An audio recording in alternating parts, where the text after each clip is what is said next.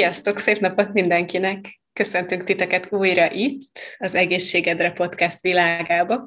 Már a hatodik epizódunknál tartunk, ami most a gyerekekről fog szólni, és a gyermekjogáról. Hogyha szeretnétek az egész epizódot meghallgatni, ami egy gyerekjogás relaxációt is tartalmaz, akkor gyertek át a Patreon oldalunkra, ahol támogatóvá válva az összes podcastunknak a bővített epizódjait is meghallgathatjátok, és természetesen támogatjátok vele a jótékonysági tevékenységet tevékenységünket, hiszen az adni joga célja, hogy hátrányból induló emberekhez is eljutassa a joga, a relaxáció és a meditáció harmóniára ösztönző erejét. Szóval tartsatok velünk ebbe a podcastba is, Patreonon is, és így tudunk együtt jogázni és jót tenni. A mai beszélgető partnerem Génál Dóra, az Adni Joga egyik jótékony oktatója, aki Vinyasa Flow jogát oktat, és emellett gyerekeknek is tart gyakorlásokat. Az Egészségedre podcast mai epizódjában Dórával feltérképezzük, hogy a gyerekekre milyen hatással lehet a joga gyakorlás, és Dóra személyes útjába is belemerülünk egy kicsit. Nagyon örülök, hogy itt vagy velünk, Dóra. Szia! Szia, Anna! Én is nagyon örülök, hogy itt vagyok, és köszöntöm a hallgatókat is. Köszönöm ezt az apró bemutatást. Annyit még elmondanék hozzá magamról. 39 éves vagyok az idén, és 30 éves korom óta jogázom. Az első oktatóképzést 2017-ben végeztem, akkor lettem Vinyásztakló oktató.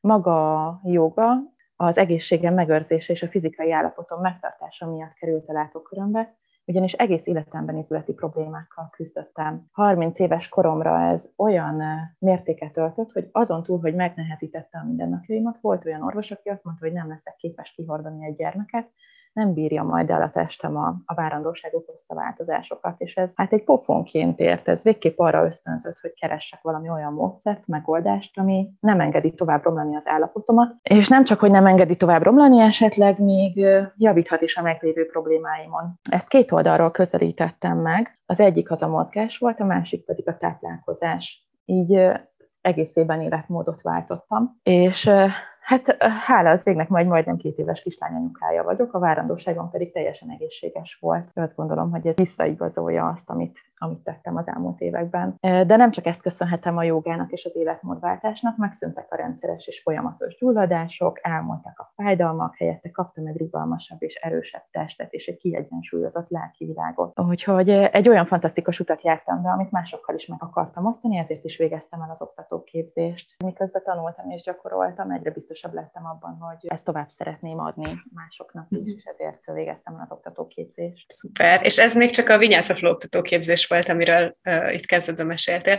hogy jött akkor a gyerekjog az életedbe? Ez úgy kapcsolódott, hogy ahogy, ahogy ugye tanultam, és egyre jobban belemélyedtem a, a jogába, a, a joga filozófiába. Biztos lettem abban, hogy milyen jó ezt így felnőttként megélni, Viszont mennyivel jobb lenne ezt már gyerekként az élet részévé tenni, mert mennyi mindent például én magam megelőzhettem volna, és a képzés, a felnőtt képzés zárásaként volt egy gyerekjoga foglalkozás, amit olyan nagyon-nagyon élveztem, hogy ott eldöntöttem, hogy na hát én biztos, hogy el fogom végezni ezt a, ezt a képzést is. Így 2018 tavaszán mindjárt be is iratkoztam a következő induló gyermekjoga oktató képzésre, és hát el is végeztem, és onnantól kezdve elkezdtem gyerekeket is oktatni. És hogy néz ki egyébként egy gyerekjogóra? Szerintem ezt nagyon sokan nem tudják, csak hallanak róla, és nem tudják elképzelni, hogy de hogy csinál végig ugyanúgy 90 percet egy gyerek, mint egy felnőtt, hosszú negyed órás relaxációban, stb. Szóval hogy néz ki Dóra egy gyerekjoga mesély? Hát a gyerek joga az teljesen másképp néz ki, mint egy felnőtt joga. Eleven nem 90 percről beszélünk. A gyerekeknek életkorhoz igazítjuk az órát. Kisgyermekeknél 30 vagy 45 perc maximum, amit tartunk, és ebben nincs is 15 perces relax, mert nyilván ők nem tudnak ennyit. Mozdulatlanul és csendben végig figyelni, pihenni, ez nem elvárható tőlük, és ez így rendben is van. Igazából van egy rendszer, egy keret, ami alapján megtervezzük az órát, viszont mégis minden óra más és más, mert mindig meghatározó az adott csoport, akikkel jogázunk, ugyanúgy, ahogy a felnőtteknél is. Itt is van bemelegítés, aztán jön egy téma, ez lehet egy mese, vagy egy pozitív megerősítés, amit eljogázunk, eljátszunk a gyerekekkel, majd a végén relaxálunk, és ekkor még nincs vége az órának, ilyenkor mindig beépítünk egy, egy szuper jó játékot, amit nagyon szoktak élvezni a gyerekek is, és bevallom, hogy én is. Ezután szoktunk újra leülni egy pár percre, csendben maradni, egymásra figyelni, és lezárni az órát, elköszönni. Mindez mindig a gyerekek életkorához, a mentális és fizikai állapotukhoz van igazítva, mert ugye sokan mondják, hogy, hogy az ő gyerekük ugye nem tud csendben maradni, meg nem tud nyugodtan ülni, nem tud különböző kicsavart pózokat felvenni, de hát nem is kell egyiket sem, mert ez egy egészséges gyerektől nem, nem elvárható, tehát ez nem az ő életkoruknak megfelelő. Egy gyerek joga semmi más, mint vidámság, mozgás és játék, és ebbe vannak becsempészve a, a jogapózok, például kutyust jogázunk, meg farkast, meg cicát, oroszlánt, egy nagyon jól légző gyakorlattal, úgyhogy csupa játék az egész. Akkor ez úgy hangzik, mint hogyha a joga elemei ellennének dugva egy kicsit egy mesébe, egy történetben, nem a légzés, a meditáció elemei, meg a mozgás is. Ez így van, pontosan jól látod. Mm. És a gyerekeknek nehéz azt befogadni, hogy most akkor ő meditáljon, vagy jogázzon, vagy egy fapózban álljon mozdulatlanul, helyette, ha azt mondom, hogy most felmászunk a fára, és az erdőben fúj a szél, így megmozgatjuk egy egyensúlyi pózban a karjainkat, ezt nagyon-nagyon élvezik. Uh-huh. A képzelőerő, az Igen. még jól dolgozik ilyenkor. Így van. És akkor, és akkor miért fontos szerinted, hogy a gyerekek is jogázzanak, vagy mik azok a jó hatások, amiket akár te látsz, vagy olvastál róla, és, és gyerekek át, tudják élni, meg tudják kapni a joga által. Azért fontos, hogy jogázzanak a gyerekek, mert nagyon-nagyon jól fejlesz. És ez nem újdonság, azt gondolom, hogy ezt szerintem talán mindenki tudja már, nem túlzok, ha azt mondom, hogy mindenki tudja, hogy a mozgáson keresztül fejlődik az idegrendszer. És sok évvel ezelőtt nem is volt szükség ilyen foglalkozásokra, nem is kellett elmondani, hogy a szabad mozgás az alapja mindennek, mert egész más életet éltek az emberek sok minden fejlődött azóta, sok minden áll a rendelkezésünkre technika szintjén, ami megkönnyíti, kényelmessé teszi az életünket, ez nagyon-nagyon jó, viszont a gyerekeknek nem mindenben jó. Főleg akkor, hogyha nagyon sok időt töltenek a gyerekek a, a technikai eszközök előtt, tévé, laptop, számítógép, telefon, tablet, és ez ezzel váltják ki azt az időt, amikor mozognának, vagy játszanának, ugyanis egy bizonyos életkorig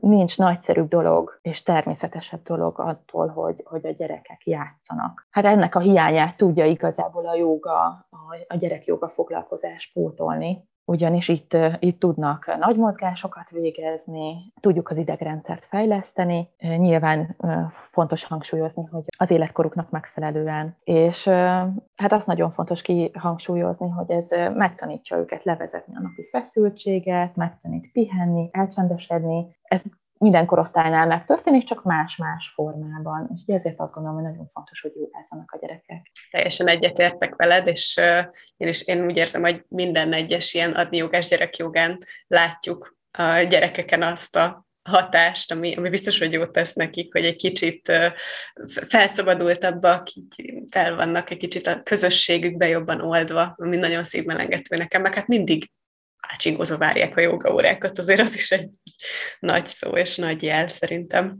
Igen, én is ezt gondolom, hogy ez nagyon fontos, hogy jól érzik magukat az adott tevékenységvégzések között, mert mindenki azt végzi szívesen, ahol, ahol jól érzi magát. Igen, abszolút. Én egyébként voltam így felnőttként már olyan órán, ami gyerekjoga volt felnőtteknek, tehát a gyerekjoga elemeivel dolgozott, de, de egy felnőtt csoport nak kellett végezni a, mhm. az, a mozgásokat, meghallgatni a mesét, meg ilyesmi, és én úgy éreztem, hogy egyébként még tanulságosabb is azáltal, hogy egy nagyon kimondott tematika van, hogy egy történet, aminek általában ugye egy csattanó, vagy egy tanulsága vége, tényleg az van, hogy, hogy kombinálja a jó hatásait egy ilyen meseterápiának mondjuk, meg egy mozgásos, de megengedő tesi óra verziót is behoz a gyerekeknek. Úgyhogy Egyébként szerintem ezt kéne mm, terjeszteni felnőttek körébe is, hogy ilyen mesés joga. Szerinted van olyan póz vagy mozzanat a gyerek jogából, amit a felnőttek is többet kéne, hogy végezzenek? Igazából bármelyiket végezhetik a felnőttek is. Én azt gondolom, hogy több játék, több kapcsolódás, több páros gyakorlat sok mindenkinek jót tenne. Természetesen tisztában vagyok azzal, hogy felnőttként már nagyon sok gátlás van bennünk, és nagyon sok mindent megtapasztalhattunk, ami miatt ezek nehezen mennek. Nyilván senkire semmit nem szeretnék ráerőltetni, se, sem, egy, sem óra közben, sem így, ahogy beszélgetünk erről, de igenis ezt ki kell próbálni. Viszont ezek nagyon sok nevetést tudnak hozni, és kicsit visszavezetnek a bennünk élő gyermekhez, ami segít levetkőzni ezt a sok-sok merevséget és sok szabályt, amit a sok kötelezettségünk okoz.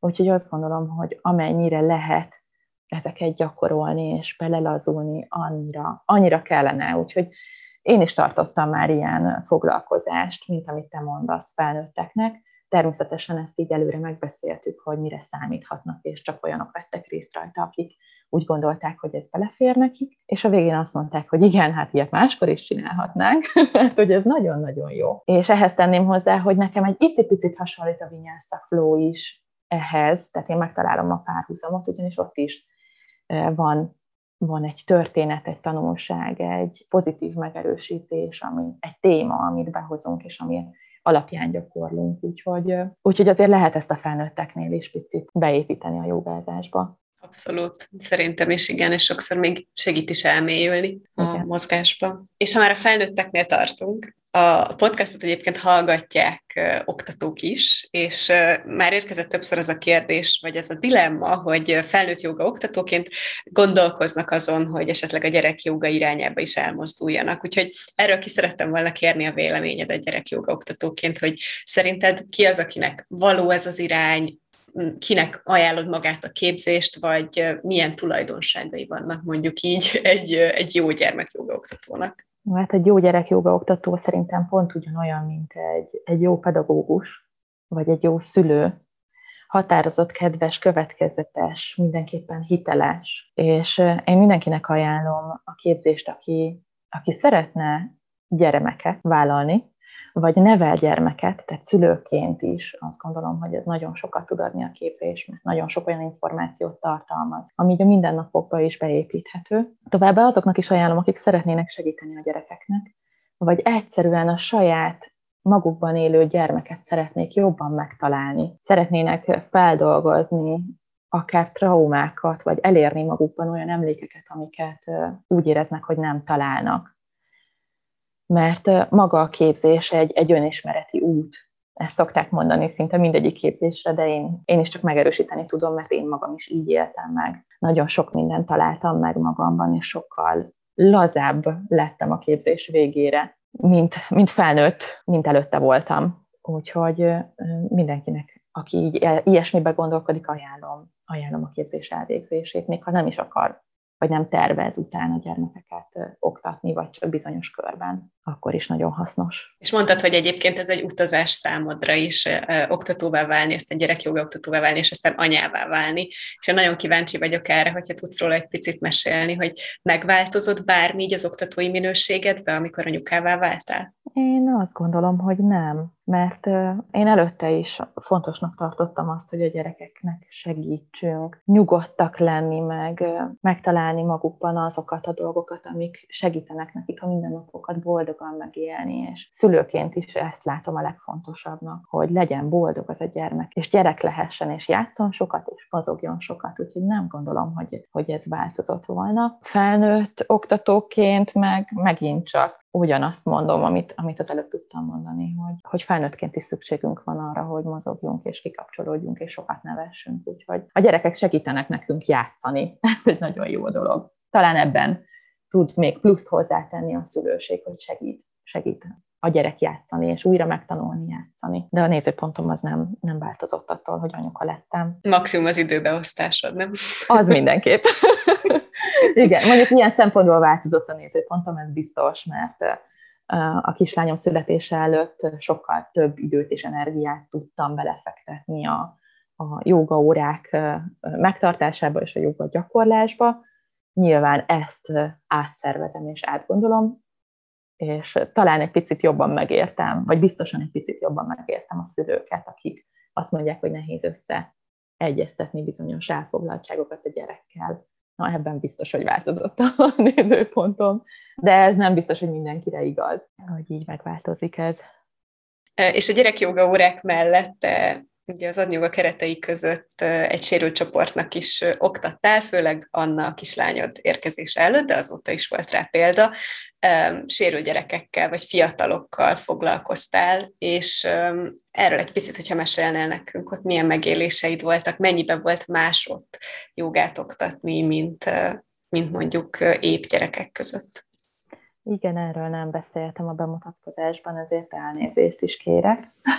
Ez kimaradt, hogy én 2018 végén csatlakoztam az adni jogához, és úgy alakult, hogy sérült fiataloknak, gyerekeknek tudtam foglalkozást gyerekjoga foglalkozást tartani, két csoportban 16 főnek. Ezért a mai napig hálás vagyok, mert mint ahogy már említettem, nagyon-nagyon sokat kapunk a gyerekektől, felnőttként nagyon sok mindent látunk, ők nyíltak, őszinték, nyíltan szeretnek, igazán boldogok, őszintén boldogok. A sérült fiataloknál ez erősebben nyilvánul meg, még látványosabb, amikor, amikor ők örülnek, meg amikor ők jól érzik magukat. Úgyhogy ez nekem egy nagyon-nagyon sokat adó foglalkozás volt. Én ezzel, ebből mindig fel tudtam töltődni, mert olyan szempontból más egy ilyen jótékony óra. Tudod, hogy itt olyanok vannak, akik valóban máskülönben nem tudják megtapasztalni a, a jogának a, a jótékony hatásait, és ez nagyon sok plusz érzést, érzelmet tud hozzáadni oktatóként az órához. Egész másképp készültem mindig, és ezen kívül hát nagyon jó visszajelzés volt a, a pedagógusoktól, hogy könnyebb a gyerekekkel, jobban tudnak mozogni, figyelmesebbek a foglalkozásokon. Igazából nekem ez is volt a célom, hogy a, azon kívül, hogy a gyerekek jól érezzék magukat, a pedagógusoknak is, akik velük foglalkoznak, segítsem a munkáját. Ugyanis ez egy nagyon nehezített terep, ahol ahol ők dolgoznak, hát nagyon tisztelem és becsülöm őket, hogy minden nap, nap szívvel, lélekkel ebbe bele tudnak menni. Úgyhogy hát nekem ez nagy öröm volt. És én halmozottan fogyatékos személyekkel foglalkoztam, tehát itt értelmi és testi fogyatékosságú személy is volt. Úgyhogy nagyon-nagyon jó érzés volt látni, hogy van értelme ezeknek a foglalkozásoknak náluk is. Ugye ez minden, mindig mindig hoz fejlődést a jóga. Tetszik, hogy kihangsúlyozod azt is, hogy a személyes életükre is nagy hatással van, de hogy a, a közösség, vagy ez a kis mikroközösség, amiben élnek, ö, oda is, hogyha be, be tud jönni a pihenés és a saját magadra való kicsit fókuszálás, időt, szánás, az, az nagyon sokat számít. És ha jól emlékszem, tartottál egyébként a gondozóknak is, vagy a munkatársaknak is jogátot, nem? Igen, néhány alkalommal nekik is tartottam. Ők is nagyon élvezték a gyakorlást, csak nehezen ment az összeegyeztetés ugye a munkával, a családdal. Nem minden héten találkoztunk, de többször volt velük is gyakorlás, és az ő csapatukat is egy kicsit összekovácsolta a közös mozgásnak az élménye. Igen, itt mindig, amikor ilyen teljes felügyeletet igénylő szociális munkáról van szó, akkor nehéz találni egy időpontot, amikor mindenki bent tud lenni, mert ugye egymást váltják általában Igen. a kollégák. Ezt több, több helyen is beleütközünk, de, de köszönjük, kihangsúlyoztad ezt, hogy tényleg a, annyira nehéz terület manapság ilyen szociális munkával foglalkozni, hogy abszolút helye van itt is a jótékony jogának. Igen, én azt gondolom, hogy nagyon nagy szükségük van nekik is arra, hogy tudjanak kikapcsolódni és elcsendesedni, és egy picit magukkal foglalkozni. Mert Abszolút. nagyon sokat adnak kifelé, úgyhogy szükségük van arra is, hogy kapjanak. Igen, főleg itt a covidos időszak alatt, itt nagyon sok helyen, ahol tartunk órát, hallottam, hogy, hogy iszonyú nehéz volt számukra ez a másfél év. Az biztos, hogy ez még megnehezíti a helyzetet nekik, igen. Na, hát köszönöm szépen, hogy meséltél nekünk így a saját oktatói létedről, a jogaóráidról, a gyerekjogáról. Még így személyesen hozzátennék fel egy kérdést, amit eddig minden podcast epizódban feltettünk, és ez úgy hangzik, hogy számodra mik a leghatékonyabb eszközök, amivel a mentális egészségedet egyensúlyban tudod tartani. Ez egy nagyon jó kérdés. Én azt gondolom, hogy a leghasznosabb az, hogyha törődök magammal. Meghallom a saját belső hangom, meghallom, hogy mire van szükségem, és úgy is cselekszem, amire szükségem van. Tehát emiatt például tudok nemet mondani, és tudok igent is mondani. És ezt ajánlom mindenkinek, hogy törődjön saját magával, és nem kell mindent megtenni, meg mindenre nemet mondani oda-vissza, tehát mind a két oldal is egyensúlyban kell, hogy legyen. Hogyha az nekem nem jó, ha nekünk az nem jó, akkor se az igen, se a nemet nem kell félni, kimondani. Akár egy családi találkozóra is lehet nemet mondani, hogyha az engem éppen akkor nem épít, hanem lemerít. Ezen kívül engem mindig, mindig feltölt az, hogyha ha szabadba tudok lenni, a, a természetbe ki tudok menni, és ott időt tudok tölteni. Hogyha feszültnek érzem magam, akkor ha csak egy fél órát kint tudok tölteni, akkor az már megnyugtatja az idegrendszeremet, és ezzel már tudok töltődni, és a, a lelkem is töltődni tud. Ezen kívül nagyon-nagyon fontos, hogy nekem, hogy engem építő tartalmakat olvassak, olyan személyekkel beszélgessek, akik, akik fel tudnak tölteni, tudjak gondolkodni. Például így a gyereknevelésnél szokták azt mondani, hogy az ember azért örül, ha elmegy a játszótérre, mert felnőttekkel is tud beszélgetni. És ugye ez is a mentális egészség része, hogy igen, szükségünk van arra, hogy beszélgessünk másokkal, meg olvassunk felnőtteknek szóló dolgokat, és ne csak úgy görgessük például az internetet valamint nekem az nagyon fontos, hogy annyit aludjak, amennyi, amennyire valóban szükségem van, és egyek olyan ételeket, amik engem táplálnak. Hát Dora, nagyon szépen köszönjük, hogy elvittél minket erre a gyerekjogával kapcsolatos utazásra, és én is köszönöm a beszélgetést.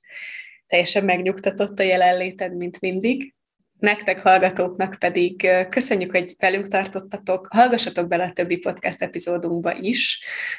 Sok-sok érdekes témával készülünk a jövőben is, és eddig is már beszéltünk a stresszoldásról, arról, hogy milyen joga irányzatok lehetnek jók egy-egy embernek, beszélgettünk egy kicsit a joga és a természet kapcsolatáról, úgyhogy biztosan talál mindenki olyan témát magának, ami szimpatikus.